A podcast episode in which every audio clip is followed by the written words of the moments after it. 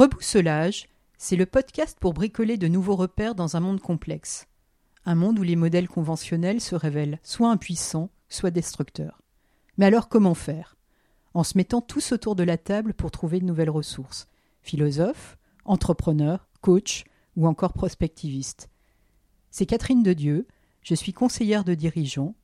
Je vous emmène une fois par mois à la rencontre d'un invité porteur de nouveaux points de vue forts, novateurs, iconoclastes.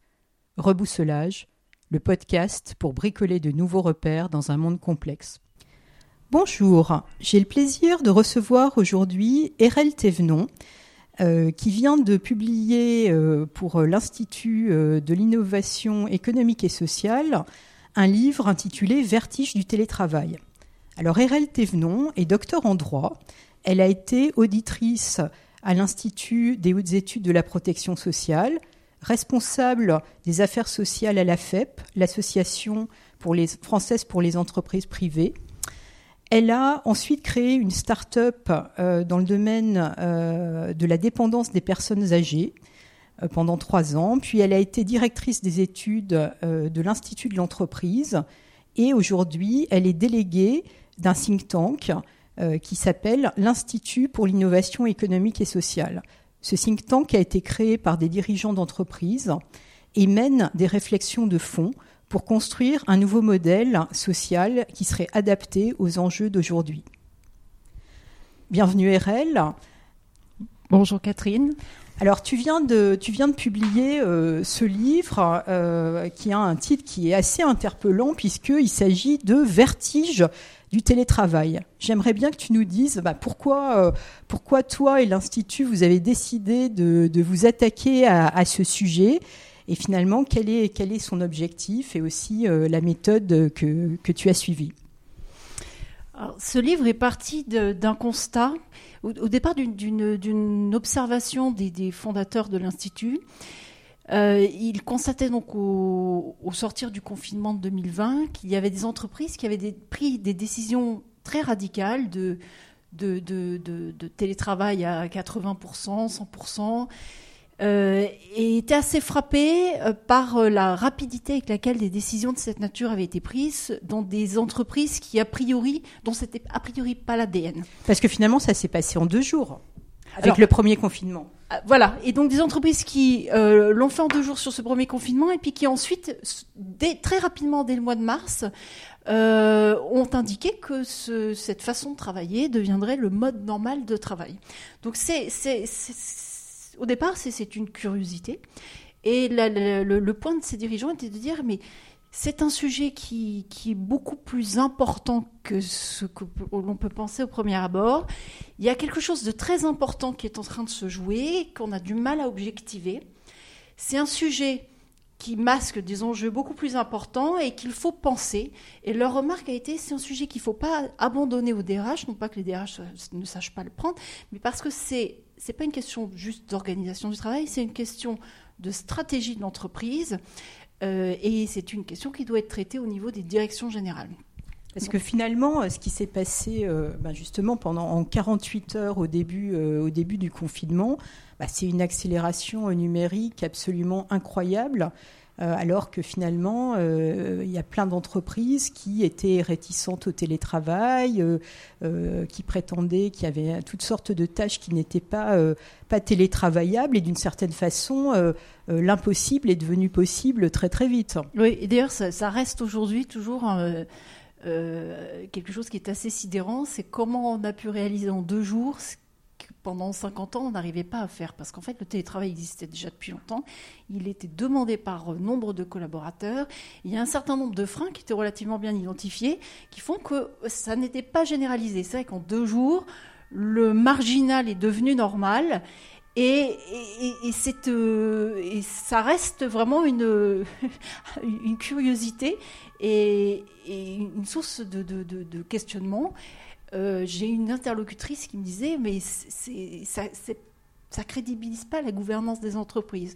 une autre question qu'on peut s'est posée, c'est finalement des décisions euh, aussi fortes peuvent-elles, doivent-elles être prises par le diktat? Est-ce que c'est possible de le faire autrement? Est-ce que euh, c'est comme ça qu'on arrive à passer des caps importants, ce qui est pas très rassurant quand on y pense. Ok, et donc finalement, on est. Euh, est-ce qu'il faut euh, penser comme un certain nombre de patrons de la Silicon Valley, je pense à Marc Benioff, euh, qui est le, fondateur de, Salesforce, qui est le numéro un de la, du, CRM, qui dit que en fait on est passé dans un monde digital first, en fait que c'est euh, maintenant le, digital qui l'emporte sur, euh, sur le monde physique, et finalement que chaque entreprise va devoir avoir un, un QG digital, qu'en fait c'est cette dimension qui devient la dimension première avant, avant le bureau. Est-ce que le, est-ce que le bureau est appelé à disparaître alors? Ben ça, ça fait partie des questions. Alors, ça me permet de revenir sur une, question que, tu avais posée euh, en début de conversation. C'est quelle est la méthode qu'on a mis en place pour euh, euh, traiter le sujet? Donc, finalement, on, a ce sentiment diffus qui se passe des choses, mais on ne sait pas bien. Donc l'idée était de, tirer le fil au bout et de s'interroger sur, euh, cette intuition.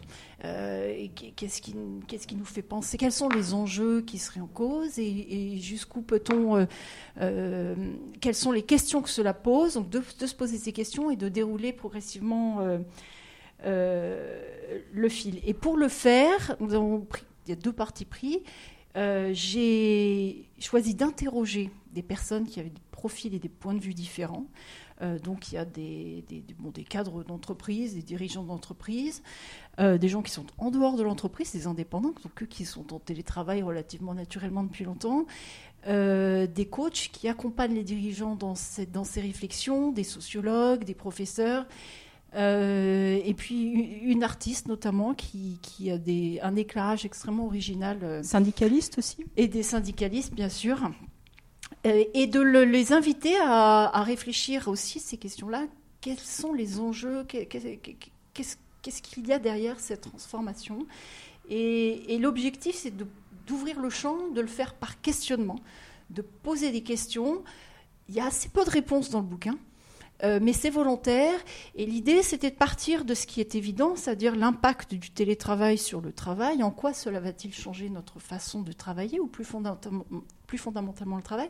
Puis ensuite de s'interroger sur l'impact sur la personne du travailleur. Est-ce que ça va nous, rabougrir ou au contraire nous épanouir? Et puis le cercle d'après, l'impact sur l'entreprise. Euh, et puis, au bout du compte, l'impact sur la société. Et donc, en raisonnement par cercle euh, circonscrit, et qui progressivement s'éloigne, de voir jusqu'où pouvait nous emmener ces transformations. Euh, et, ça pose un certain nombre de questions vertigineuses, d'où le titre. D'où les vertiges. Parce qu'effectivement, comme tu le disais en parlant des DRH, c'est un sujet qui peut être vu de façon, et qui doit être vu aussi, bien sûr, de façon très opérationnelle, puisque ça pose des questions euh, vraiment euh, immédiates d'organisation du travail. Mais effectivement, c'est un sujet stratégique avec des tas d'impacts euh, qu'on ne soupçonnerait même pas euh, quand on aborde euh, le sujet voilà, de, façon un petit peu, de façon un petit peu superficielle. Et finalement, aujourd'hui, bon, il y, a du temps qui a passé. Est-ce que, est que la, poussière est un peu retombée? Est-ce qu'on peut dire que on, voit, on voit émerger aujourd'hui une, nouvelle normalité? Qui serait pas le, le 100% télétravail, mais le travail hybride, le flex office. Enfin, comment tu vois les choses? Alors, ce qui semble se dégager, c'est que euh, d'une part, le sujet au cœur des discussions, et notamment c'est le, quotidien dans toutes les entreprises, et les entreprises élaborent toutes des accords dans lesquels on s'interroge sur le nombre de jours. Alors, est-ce que c'est 4, 1, 2, 2,5, 2,5 euh, les, Donc, une des inquiétudes, c'est de, des, DRH compris, dans ceux que j'ai pu interroger, c'est le risque qu'on reste accroché à ces sujets de, de quantum qui sont finalement euh, pas si importants. Donc aujourd'hui, mais c'est la pratique. Donc aujourd'hui, le sujet est là, il est traité de cette façon. Euh, ce qu'on constate aussi euh, globalement, parce que c'est assez difficile de documenter la situation, parce que justement une des, conséquences, c'est l'extrême diversité des situations, on y reviendra, euh, c'est que le tout télétravail ou le tout sur site euh, sont deux modèles qui ne sont pas forcément choisis. On, va sur quelque chose qui est entre les deux. L'autre question qu'on peut avoir, c'est si, si la poussière est encore complètement retombée. Ce n'est pas certain, parce qu'aujourd'hui, on télétravaille avec des gens qu'on connaît encore. Euh, c'est-à-dire des, collègues qu'on connaissait, euh, je dirais, en réunion physique dans les bureaux, quoi. Voilà, c'est ça. Et puis on, partage. Alors l'autre aujourd'hui, on n'a pas le sentiment, et c'est ça qui va être difficile à construire, que, les, quand on travaille, à distance ou sur site, on fasse des choses très différentes.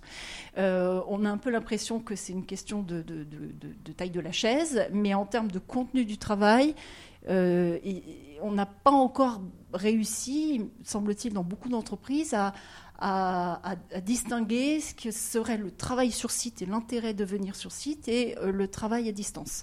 Parce que finalement, la vraie hybridation du finalement, euh, on, on peut imaginer que ben, le travail à distance, euh, par exemple de chez soi, c'est euh, plutôt un travail quand on a besoin de se concentrer, euh, sans être forcément en relation, euh, en réunion très très vivante avec d'autres, et que au contraire, quand on vient au bureau, ben justement, ça prend une, une dimension, enfin la relation de travail est mise plus en exergue. Oui, c'est probablement ce que les ce qu'on essaye de dessiner, mais la réalité est plus compliquée. C'est-à-dire qu'il y a beaucoup de gens qui, quand ils sont chez eux, pourraient faire du travail de fond, se retrouvent pris dans des réunions.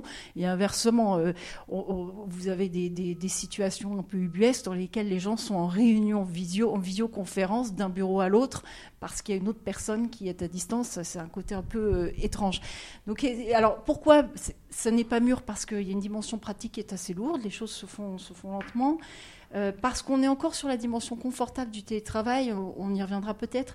Le travail est vu comme un droit, est vu comme un confort, euh, et, et cette, situation va peut-être changer progressivement. Peut-être que la partie, l'isolement sera plus marqué pour certaines personnes. Il y aura peut-être des envies plus fortes de revenir sur site dans quelques mois.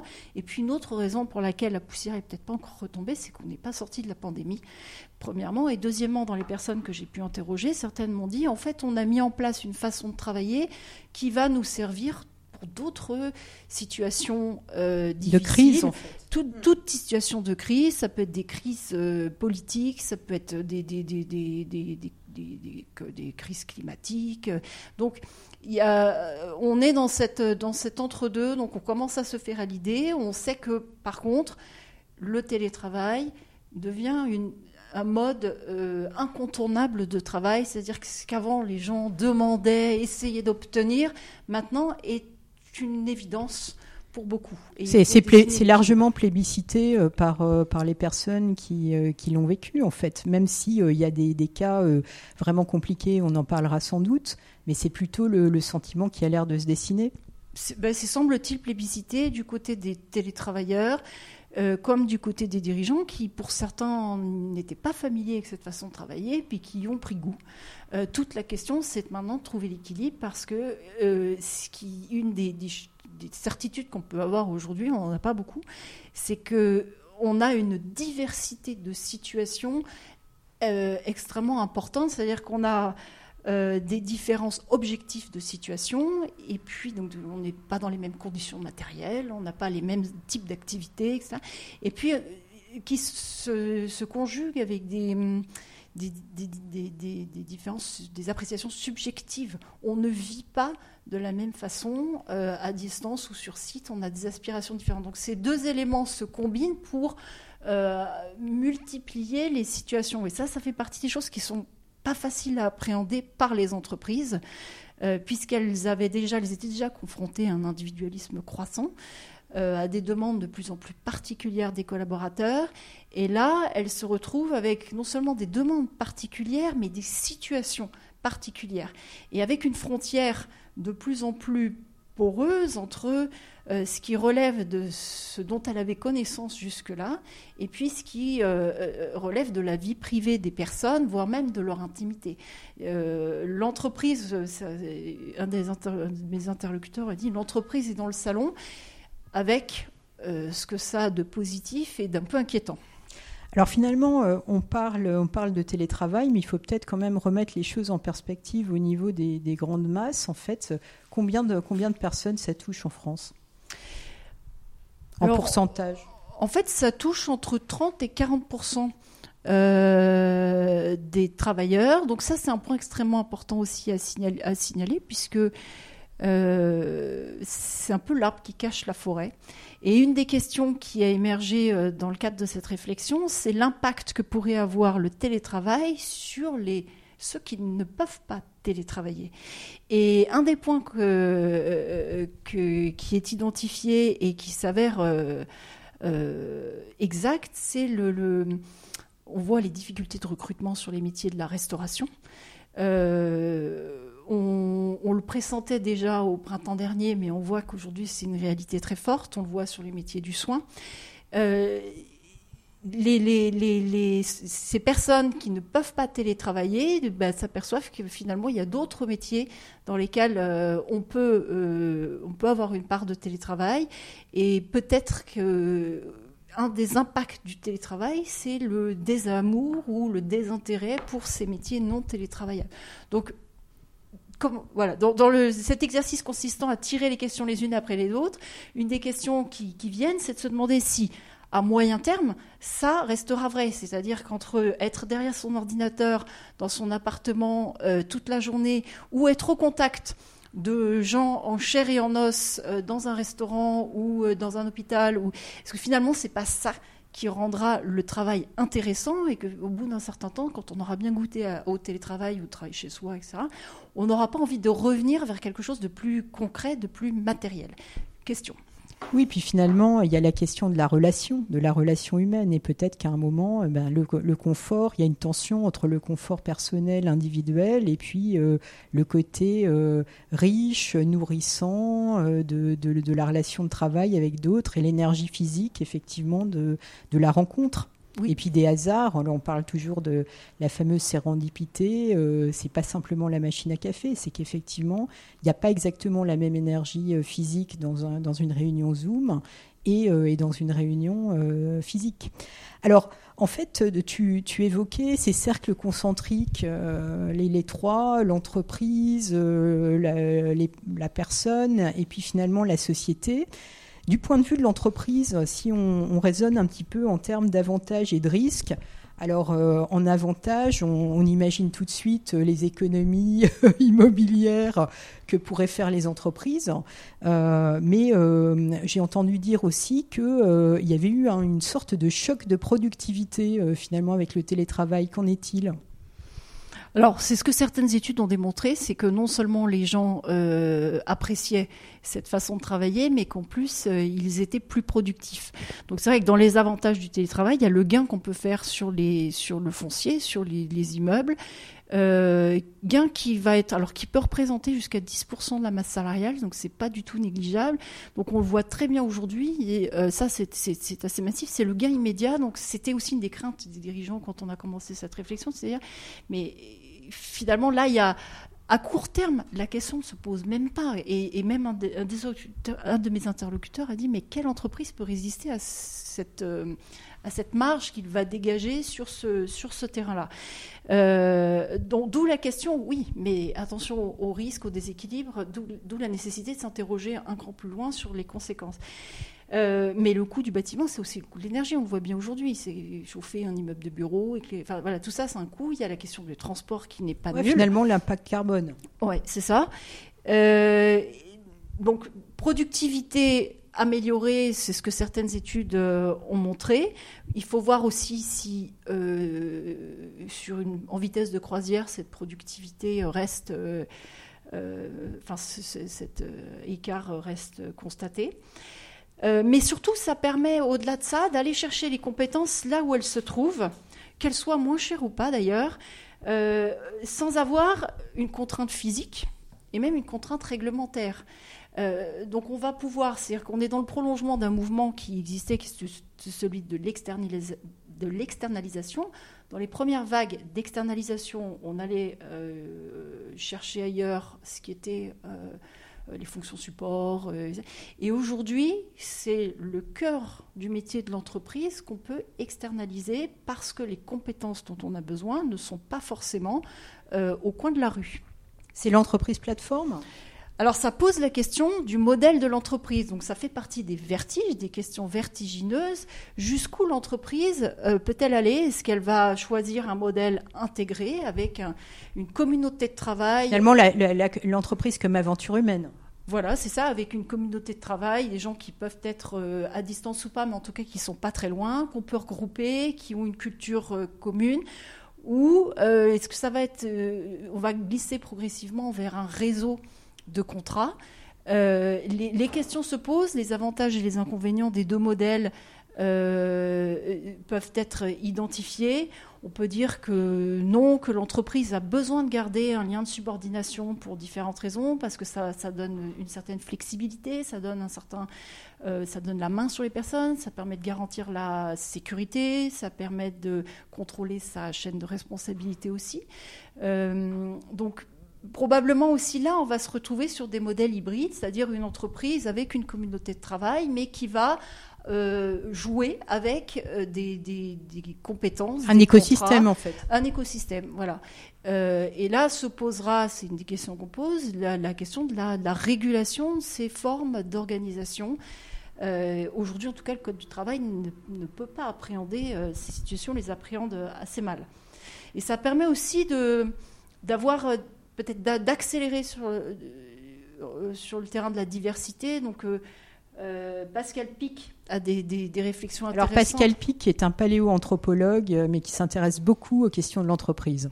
Voilà, qui a des réflexions intéressantes. Il explique qu'une espèce qui, parvient à survivre et à se reproduire et, à, surmonter des catastrophes, c'est une espèce qui est capable de se diversifier.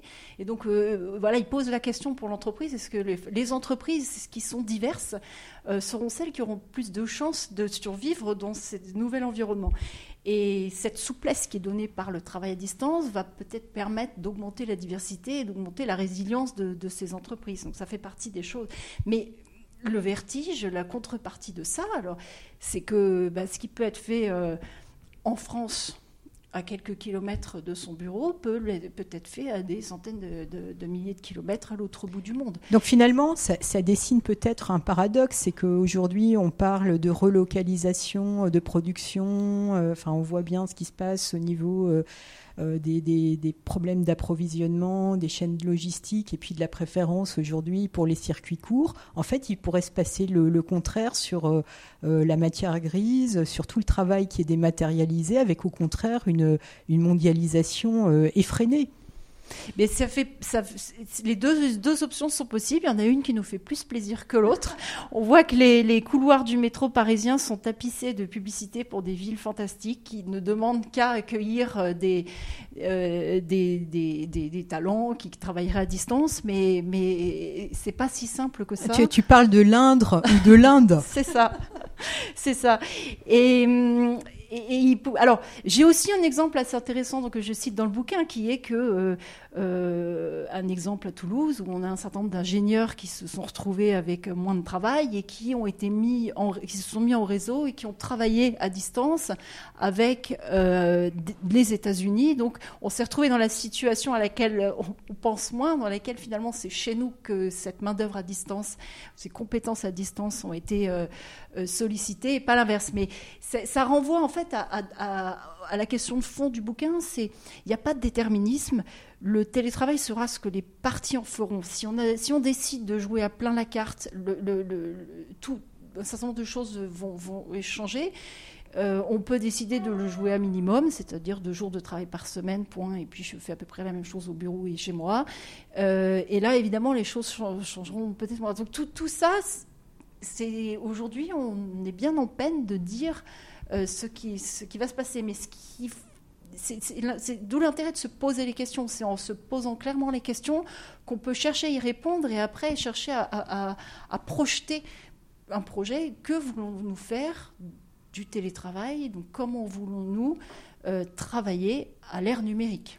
Et oui, parce que finalement, ça a des impacts sur la société. Je lisais euh, un article au mois d'août selon lequel, en fait, Google commence à euh, avoir une politique de différenciation euh, salariale en fonction du lieu de résidence. Et donc en disant, bah, vous vivez euh, dans une, dans une région où la vie est moins chère, on va vous payer moins. Et donc en fait, voilà, il peut y avoir effectivement, alors ça c'est une, une, logique qui n'est pas du tout une logique qu'on connaît en Europe, mais en tout cas, c'est des, des, ça fait réfléchir. C'est effectivement un petit peu, un petit peu vertigineux. Et, euh, euh, effectivement, l'autre, point, on l'évoquait aussi tout à l'heure, en termes, euh, en termes aussi peut-être de risque, c'est cette question de la relation de travail et de la performance enrichie euh, ou appauvri, effectivement, parce qu'on se rend de plus en plus compte à quel point euh, euh, ben, le travail tient à la relation. Enfin, on, parlait des compétences, après on a parlé des aptitudes, et aujourd'hui on parle, on parle beaucoup des, capacités relationnelles, de ces fameuses soft skills, c'est-à-dire effectivement ces compétences à collaborer avec, avec d'autres, avec des gens qui ne nous ressemblent pas forcément, et, à, produire effectivement quelque chose de, collectif. C'est la question de la communauté de travail. Et ça, ça fait partie des, des, points qui ont été soulevés par un de mes interlocuteurs qui dit que euh, voilà, le risque à vouloir avoir les, avantages de très court terme et purement financiers, euh, c'est de passer à côté euh, de ce qu'est la valeur de l'entreprise. Et pour lui, la valeur de l'entreprise est dans la relation.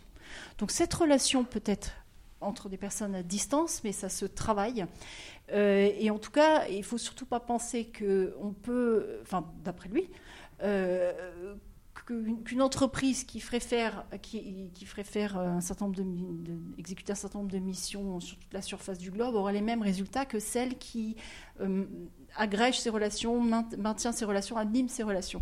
Et, voilà, c'est le point sur lequel il attire l'attention. c'est la valeur est dans la relation de travail, et donc un moment, et ça c'est là où l'artiste, euh, Frédéric Lous, que, j'ai interrogé, euh, apporte sa pierre, c'est qu'elle explique très bien avec ses mots d'artiste euh, pourquoi être en présence, être physiquement l'un face à l'autre n'est pas la même chose que d'être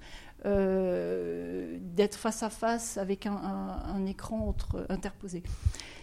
Et d'ailleurs, ce qui est intéressant, c'est qu'effectivement, même dans les entreprises technologiques les plus avancées, ben, finalement, il y a ces questions euh, d'animation qui sont tout à fait prises en compte, hein, puisque je pense à une étude Microsoft qui a été réalisée au pic euh, du confinement et qui insistait en fait, alors que bon, Microsoft avec Teams, avec leur plateforme, on aurait imaginé que euh, voilà, ils auraient été beaucoup plus positifs. Et euh, ils ont, euh, enfin l'étude euh, révélé des effets négatifs du télétravail sur les 60 000 employés américains en disant que ça avait créé davantage de silos. Mais le biais effectivement potentiel, c'est que c'était au pic de la crise et on n'était pas effectivement dans l'organisation hybride. L'autre chose auquel, auquel je pense, c'est aussi des, entreprises qui sont pour le coup totalement distribuées comme Buffer qui travaillent avec des gens sur la planète, en fait, ils, prennent bien soin d'organiser une ou deux fois par an euh, des grands messes où tout le monde vient pour, créer effectivement ce sentiment, ce sentiment de communauté. Donc on voit que les choses ne sont pas manichéennes et qu'effectivement c'est plus une question d'articulation que de tout ou rien. Oui, et Google a cette politique, en tout cas c'est comme ça que ses dirigeants l'ont annoncé, a cette politique en disant vous pouvez travailler de n'importe quel endroit du monde pendant quelques semaines ou quelques mois, quelques années, parce qu'ils voient derrière aussi une façon pour leurs collaborateurs euh, de s'enrichir euh, de l'environnement dans lequel ils vont se trouver, tout en les fidélisant par des conditions de travail intéressantes. Mais parallèlement, ils revoient aussi en tout cas ils indiquent revoir la façon dont ils vont travailler. Donc eux sont en train vraiment de construire ce travail hybride. Mais là, toute la difficulté, c'est ces deux, horizons, de temps sur lesquels les, entreprises sont obligées de travailler aujourd'hui, c'est-à-dire le, court terme. Euh, la négociation des accords un jour, deux jours, et puis en même temps se pencher sur l'évolution des métiers euh, que peut entraîner euh, ces, nouvelles formes de travail, ces, ces opportunités, euh, l'impact que ça peut avoir sur ce qu'est l'entreprise. voilà, ce sont deux façons de penser assez différentes. Et le quotidien, les journées ont 24 heures, et, le quotidien mange le temps de réflexion sur ces questions de fond. Donc, c'est là où je reprends une expression de Pascal Pic qui est assez claire. Il dit la sélection naturelle sélectionne. Et, d'où l'intérêt d'y réfléchir maintenant. C'est-à-dire que les choses vont très vite. Et un certain nombre d'entreprises sont dans, dans cet environnement comme des poissons dans l'eau. Elles vont accélérer puisque ce qui était un peu difficile devient très naturel. Et celles qui essayent de devenir ces, mêmes poissons ont, un peu plus de mal.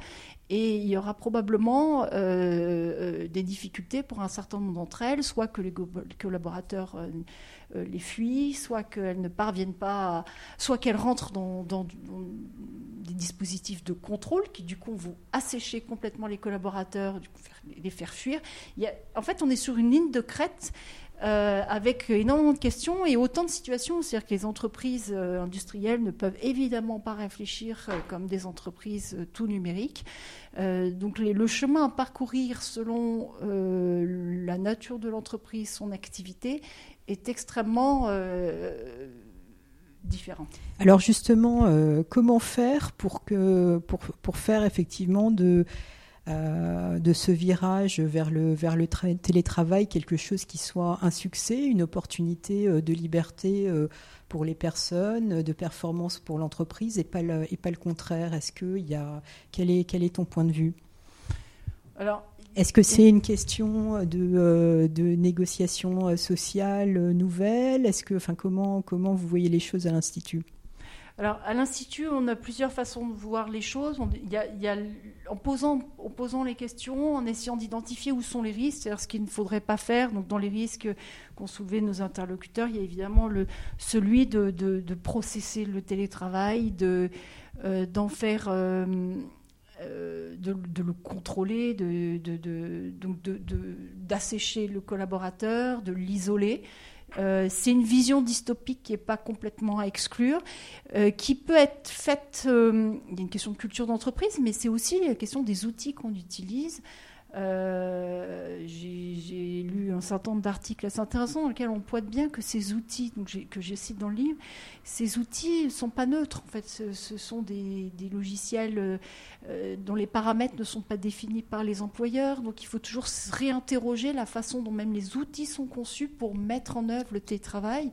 Donc ça, voilà, c'est aussi, euh, ça renvoie au fameux biais euh, de certains algorithmes. Euh, Exactement. S'interroger sur le pourquoi de ces outils et la façon de les utiliser et pas les, prendre tels quels. Tel, quels. et puis, bon, un des points sur lesquels l'Institut travaille, c'est la question de la régulation. C'est-à-dire qu'on a vu on a vu des, des, des, et là des idées de créer, d'avoir un code du télétravail. Euh, bon, ça, ça paraît totalement euh, farfelu. Le... En tout cas, à l'heure actuelle, alors que la poussière, justement, est pas retombée et qu'on est en pleine expérimentation. Il y a ça. Mais il y a aussi l'idée que, en fait, le le télétravail n'est pas nouveau, mais c'est peut-être la dernière barrière. C'est-à-dire que le, euh, c'est une des dernières sphères qui n'avait pas été encore envahie par le numérique. On faisait ses courses par Internet, on prend euh, peut réaliser un certain nombre de, de formalités administratives euh, en ligne. On restait, comme très majoritairement, à devoir travailler sur site. Cette dernière barrière a sauté, donc c'est une accélération. C'est pas nouveau en soi, c'est une accélération. Euh, et, avec ça saute un certain nombre de cas. C'est-à-dire que l'unité de temps d'action et de lieu a explosé et avec elle le cadre de, régulation. On quitte un monde, le monde du XXe siècle, dans lequel on a un État qui euh, pouvait agir sur le périmètre du territoire français, qui travaillait main dans la main avec euh, des, syndicats, des entreprises dans lesquelles étaient des travailleurs salariés qui eux-mêmes payaient des cotisations, qui finançaient un système de protection sociale. Tout ça est en train de voler en éclats. On voit que les institutions euh, ne sont plus du tout adaptées à la réalité telle qu'on la voit aujourd'hui. Et donc la question qui se pose, et c'est ça ça fait c'est dans ça que le sujet est intéressant, c'est la question du télétravail et de la façon dont l'entreprise et les travailleurs vont s'en saisir. C'est rien moins finalement que la façon dont on va réguler une société euh, en poudre euh, aujourd'hui. Et, le point de, l'Institut, c'est de dire qu'on ne peut plus avoir une loi uniforme qui essaye de régler et de réguler l'existence, la, vie de, tout le monde dans, les moindres, euh, dans ses moindres dimensions quand il y a autant de situations et que ce sont finalement les personnes, là où elles sont, dans la situation dans laquelle elles se trouvent, qui sont les mieux à même de trouver des réponses aux problèmes auxquels elles sont confrontées. Donc évidemment qu'il faut une régulation, il faut un cadre global, mais à l'intérieur de ce cadre global, on doit pouvoir laisser les acteurs construire eux-mêmes leur organisation de travail. On ne va pas télétravailler de la même façon dans une industrie lourde, dans une entreprise de services, quand on a des populations jeunes, des populations âgées, etc. Et donc ça, c'est le point. Euh, le, point de l'Institut qui est d'essayer de, réfléchir aux à ces nouvelles formes de régulation qui permettraient d'accompagner et de laisser, euh, d'avoir une forme de sérendipité euh, sur, le terrain. Très bien. Alors on, arrive, euh, cher RL, à la fin de cet entretien. Euh, on a une petite tradition dans Rebousselage, c'est que l'invité euh, partage une ou deux sources d'inspiration, qui, qui, peuvent être totalement déconnectées du sujet dont on vient de parler. quelle serait la tienne ou les tiennes? Alors je vais, en, je vais en donner deux, qui sont des, la première, je trouve qu'une source d'inspiration, euh, pour moi, c'est le podcast. Euh, je trouve qu'il y a une offre de podcast qui est très intéressante et qui permet, on n'a pas le temps de tout lire malheureusement, euh, mais d'avoir accès à, des moments. Est-ce que tu peux en citer un qui t'a marqué dernièrement?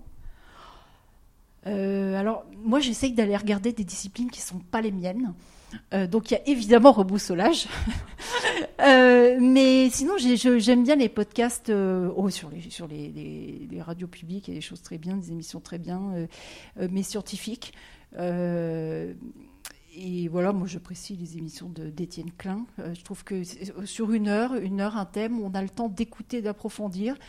Euh, j'aime bien aussi la grande librairie. Je trouve que ça, c'est une fenêtre euh, sur euh, le monde des personnalités extrêmement diverses qui témoignent et qui disent des choses souvent très intéressantes et, ça rend toujours en résonance avec une préoccupation du moment. et l'autre source, je dirais que là, je, je, lis trois livres en même temps qui renvoient à des, à des sujets du moment. sont-ils des sources d'inspiration? Je n'en sais rien. Mais j'ai un livre qui s'appelle Le voyant des tempes de Abel Quentin sur le, le wokisme ou le phénomène woke, donc qui est assez euh, intéressant et qui, est politiquement incorrect et donc euh, euh, assez rafraîchissant. je lis le, Les algorithmes vont-ils faire la loi d'Aurélie Dijon qui, qui, qui, voilà, qui permet de comprendre euh, un certain nombre d'enjeux et qui montre aussi, pour le coup, c'est assez vertigineux aussi de voir euh, euh, bah, la nécessité de beaucoup mieux comprendre ces sujets-là et c'est pas toujours facile et elle a le mérite d'essayer de le de, partager ses connaissances très pédagogue. auprès de gens qui, qui, ne savent pas coder. et le troisième ouvrage dont je connais l'auteur, donc c'est comme ça que euh, j'en ai connaissance, c'est Le commerce et la force de Maxence Brichoux, euh, qui est au cœur des préoccupations géopolitiques du moment. Commerce et force, c'est-à-dire que le commerce comme euh, moyen de pacifier le monde, c'est terminé. On revient sur des logiques de puissance, et je pense qu'on est en, plein dedans. Donc ce sont trois ouvrages qui permettent de mieux saisir trois des nombreux enjeux qui sont aujourd'hui devant nous. Merci RL Thévenon. Merci Catherine. Voilà, c'est fini pour aujourd'hui. Si cet épisode vous a plu, n'hésitez pas à en parler autour de vous, à vous abonner et aussi à distribuer quelques étoiles à reboussolage sur Apple Podcast. Merci de votre soutien et à bientôt.